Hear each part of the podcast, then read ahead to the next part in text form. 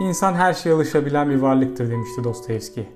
Viktor Frankl ise bu sözü alıntılayarak evet bu kelimeler doğrudur. Sadece bana nasıl olduğunu sormayın diyordu. İkinci Dünya Savaşı sırasında 6 milyon insan toplama kamplarında maalesef katledildi. Bu kamplarda kendi çıplak varoluşundan başka her şeyini yitiren Frank, savaş bitip özgürlüğüne kavuştuğunda kız kardeşi hariç eşinin ve tüm ailesinin de katledildiğini öğrendi. Nefretle çoğalan ceset yığınların arasından sevgi ölüm kadar güçlü diye haykıracaktı. Uyanık olalım. Auschwitz'ten beri insanın neler yapabildiğini biliyoruz ve Hiroşima'dan beri neyin tehlikede olduğunu da diyerek yüklü bir insanlık mesajı miras bıraktı. Bugün Dr. Frank, Freud ve Adler'den sonra 3. Viyana okulu olarak ünlenen ve psikiyatrinin insancıllaştırılması olarak tanımlanan ekolün kurucusudur. Çağımızda insanların karşı karşıya bulunduğu en önemli ruhsal sorunun boşluk ve anlamsızlık duygusu olduğunu savunmuştur. Çözüm olarak karamsal varoluşçuluğa ve nihilizme karşı kendi iyimser varoluşçu tezini işlemiştir. İnsanın Anlam Arayışı kitabında bir doktorun gözünden bu yoğun acıdan neler çıkardığını göreceğiz.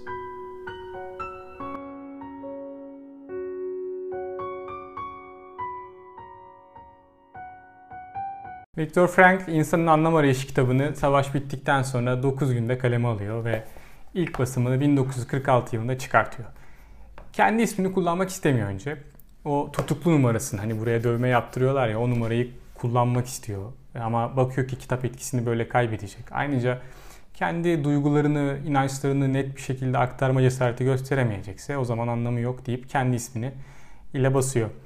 E, şaşırıyor çok popüler bir kitap olmasına. Hani isimsiz yazmayı planlıyordu ve 39'dan fazla eser yazmış bir adamın en popüler, en çok bilinen eseri oluyor. Viktor Frankl'in yaşadığı duyguları anlamak için biraz da onun e, yaşadığı dehşetlere bakmak lazım. Mesela toplama kamplarındaki nakillerden bahsediyor. Vagonların içine insanları atıyorlardı. İnsanları atarken ölüyordu ve biz o ölü insanlarla beraber seyahat etmek zorunda kalıyorduk. Nazi subaylarının tek ilgilendiği şey e, rakamları, listedeki sayıları tutturabilmekti diyor. Ben kitabı 3 ana başlıkta topladım. Birincisi hayatın anlamı, ikincisi acı ve mutluluk, üçüncüsü ise umut. Şimdi kitabın ismine bakarsak hayatın anlamı ile ilgili çok net bir tarif verdiğini düşünebiliriz. Ancak öyle olmuyor. Genel terimlerle hayatın anlamını anlatmak olanaksızdır diyor yazar. Ama bir yöntem var. İnsanın kendini aşması buna en yakın yoldur diyor. Peki nasıl aşacağız? Bunun içinde üç farklı öğüdü var. Birincisi eser yaratmak. İkincisi birini sevmek, üçüncüsü ise kaçınılamayacak acıya karşı yeni bir tavır geliştirmek diyor. Ben kendisinin üçünde başardığını düşünüyorum. Bu yazdığı eser ileride onlarca insana umut oluyor. Ayrıca bir kadını yani karısını çok seviyor. Onun silüeti ne zaman aklına gelse, geçirdiği anılar aklına gelse, o hayatta olsa da olmasa da karısı aklına her düştüğünde içeride bir gün daha fazla yaşayabilecek enerjiyi buluyor kendisinde. Bir de e, yeni bir e, kişi yaratıyor gerçekten yani bu kadar acıya rağmen işte onlarca eser verip psikiyatride mesela işte logoterapinin bulucusu olarak da e, önemli etkiler, izler bırakıyor. Bu yan ürün, yan etki tanımını mutluluk için de yapıyor Viktor Frank. Yani hayatın anlamı nedir, nedir diye sorduğumuzda işte mutlu muyum, mutlu değil miyim, neden değilim gibi soruları sürekli kendimize sordukça sorduğumuz oranda ıskalarız diyor. Bunları bir amaç olarak edindiğimizde mutlulukta haz da böyle. Mutluluk olarak amaç edindiğimiz ölçüde kendimizden uzaklaştırırız gibi bir düşüncesi var. Bu benim aklıma sosyal psikolog Daniel Wegner'in 1980 yılının sonlarına doğru yaptığı beyaz ayı deneyini getirdi. Buna düşünce bastırma da deniyor olabilir. Şimdi deney şöyle ben size beyaz bir ayı düşünmeyin diyeyim ve e, düşüncelerinizi lütfen bir dakika boyunca takip edin. Eminim ki aklınıza birçok kez beyaz bir ayı gelecektir. Bunun e, sebebini şöyle açıklıyor Daniel Wegner. Beynin bir kısmı beyaz ayıyı düşünmemeye çalışırken diğer kısmı da acaba düşünüyor mu düşünmüyor mu diye denetlemeye çalışırken beyaz ayı sürekli e, beynin gündeminde kalıyor ve bizi blokluyor diyor. İşte devamlı mutlu olmalıyım, hayatın anlamı ne, mutlu muyum değil miyim gibi sorular da bizi bloklar ve bizi bu oranda bu fikirlerden uzaklaştırır diyor. Daniel Wegner'in deneyi aslında Viktor Frankl'in o gün yazdıklarıyla çok eşdeğer gibi gözüküyor. Franklin uykusuzlukla ilgili yazdığı güzel bir anekdot da var. Belki sizlere faydası olur. Yatağa yatıp işte neden uyuyamıyorum, uyumalıyım, uyumalıyım, uyumalıyım dedikçe bir ruminasyona, tekrara girip daha fazla uyuyamamaya başlıyorsunuz. Halbuki uyumamalıyım diye kendinize söyleyin ve e, uyuyabildiğinizi göreceksiniz diyor. Ben denedim çok faydalı olmadı ama belki sizlerde faydalı olacaktır. Şimdi ben de demek ki böyle tekrarlara girmemem gerektiğini e, öğrendim ve hani eğer ben kendimi bir e, amaca adarsam zaten kendiliğinden bu sorular bir anlam kazanacaktır diye düşünüyorum. Geçelim acı maddesine. Ben kitabı ilk okuduğumda ya benim çektiğim üzüntüler Viktor Frankl'in çektiklerinin yanında nedir ki demiştim.